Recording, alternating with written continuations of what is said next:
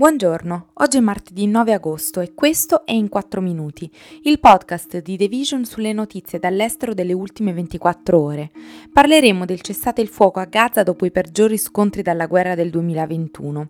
della Cina che prosegue le esercitazioni nello stretto di Taiwan e del leader talebano pakistano che è stato ucciso. Si è chiusa con un cessate il fuoco mediato dall'Egitto con l'aiuto di Nazioni Unite e Qatar l'operazione israeliana Breaking Dawn contro i militanti della Jihad islamica presenti nella striscia di Gaza, la peggiore serie di attacchi dal conflitto contro Hamas del maggio del 2021, che questa volta ha ucciso almeno 43 persone e ferito oltre 300, mentre gli israeliani si sono rifugiati nei bunker. I morti sono palestinesi, almeno 15 sono bambini. Il gruppo militante islamico ha dichiarato di aver accettato il cessare le ostilità a partire dalle 23.30 ora locali di domenica, mentre Israele ha fatto sapere di mantenere il diritto di rispondere con fermezza a qualsiasi violazione dell'accordo. In base a quest'ultimo, Israele fermerebbe gli attacchi aerei che ha condotto a Gaza nel fine settimana e durante i quali sono stati uccisi due alti leader della Jihad islamica. Le violenze infatti sono cominciate venerdì quando Israele ha ucciso Taiser Jabari, capo delle operazioni del gruppo della Jihad islamica nella striscia di Gaza settentrionale. Sabato Israele ha assassinato anche Khaled Mansour il capo delle operazioni della Jihad islamica nel sud di Gaza, in un attacco aereo che ha demolito una casa a Rafah vicino al confine con l'Egitto. In risposta il gruppo militante ha sparato oltre 600 proiettili verso Israele, comprese le città maggiori di Tel Aviv e Gerusalemme, la stragrande maggioranza dei quali è stata intercettata dai sistemi di difesa aerea israeliani Iron Dome. L'esercito israeliano ha dichiarato di aver colpito più di 140 obiettivi della Jihad islamica e di aver neutralizzato i vertici e le risorse del gruppo islamico, compresi i tunnel utilizzati dai militanti per effettuare attacchi, depositi di armi e siti di lancio di razzi. Tuttavia, una delegazione delle Nazioni Unite degli Emirati Arabi Uniti, che funge da rappresentante dei paesi arabi nell'organismo internazionale e ha ampliato i legami con Israele negli ultimi anni, ha formalmente presentato una mozione per convocare il Consiglio di sicurezza a nome dei palestinesi che hanno subito l'attacco. L'esercito cinese ha dichiarato lunedì che continuerà le esercitazioni militari intorno a Taiwan, estendendo la dimostrazione di forza senza precedenti conseguenza della visita della Presidente della Camera degli Stati Uniti Nancy Pelosi sull'isola la scorsa settimana e che ha reso estremamente tesi i rapporti tra Pechino, Taipei e Washington. Dopo quattro giorni di esercitazioni militari intorno a Taiwan, l'Eastern Theater Command of the People's Liberation Army ha dichiarato in un post sul microblog Weibo che stava continuando le esercitazioni, con particolare attenzione al combattimento antisottomarino e agli assalti marittimi.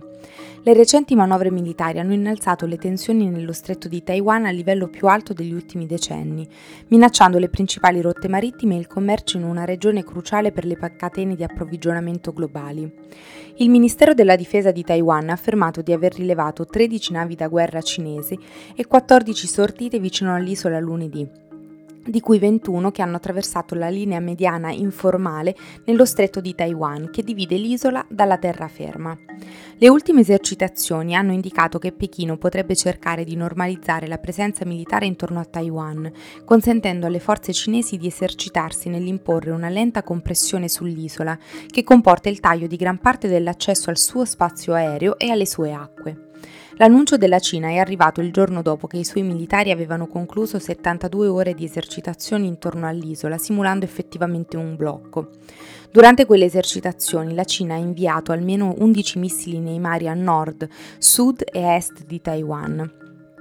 Un bombardamento a tarda notte lungo una strada dell'Afghanistan orientale ha colpito un veicolo che trasportava membri dei talebani pakistani e ha ucciso un alto leader e altri tre membri del gruppo. Abdul Wali, noto anche come Omar Khalid Khorassani, era un comandante in capo dei talebani pakistani e presumibilmente era dietro alcuni degli attacchi più mortali degli ultimi anni. Il veicolo di Wali è stato colpito domenica notte da una bomba sul ciglio della strada nella provincia afghana di Paktika, lungo il confine con il Pakistan. La morte di Wali infligge un duro colpo al gruppo armato, noto formalmente come Tehrik e Taliban Pakistan, e arriva una settimana dopo che un raid di droni statunitensi a Kabul ha ucciso il capo di Al-Qaeda Ayman al-Zawahiri.